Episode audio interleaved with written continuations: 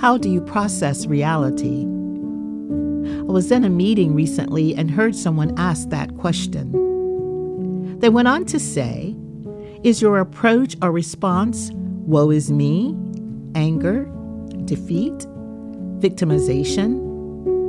I thought to myself at times, all of these answers are probably yes. Psychiatrist Elisabeth Kubler Ross wrote about the five stages of grief and how we process change denial, anger, bargaining, depression, and acceptance.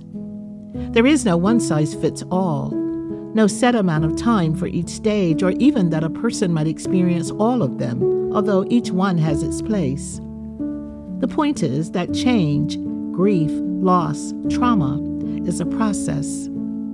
It takes time and effort, attention and intention. The human instinct is to fight against reality, especially if that reality is difficult.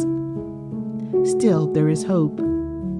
Accepting what is and giving ourselves permission to work through it toward a new reality can help us find healing, peace, and joy. Give us courage, O Lord, to see the present reality for what it is, and give us faith to also see what lies beyond. Amen.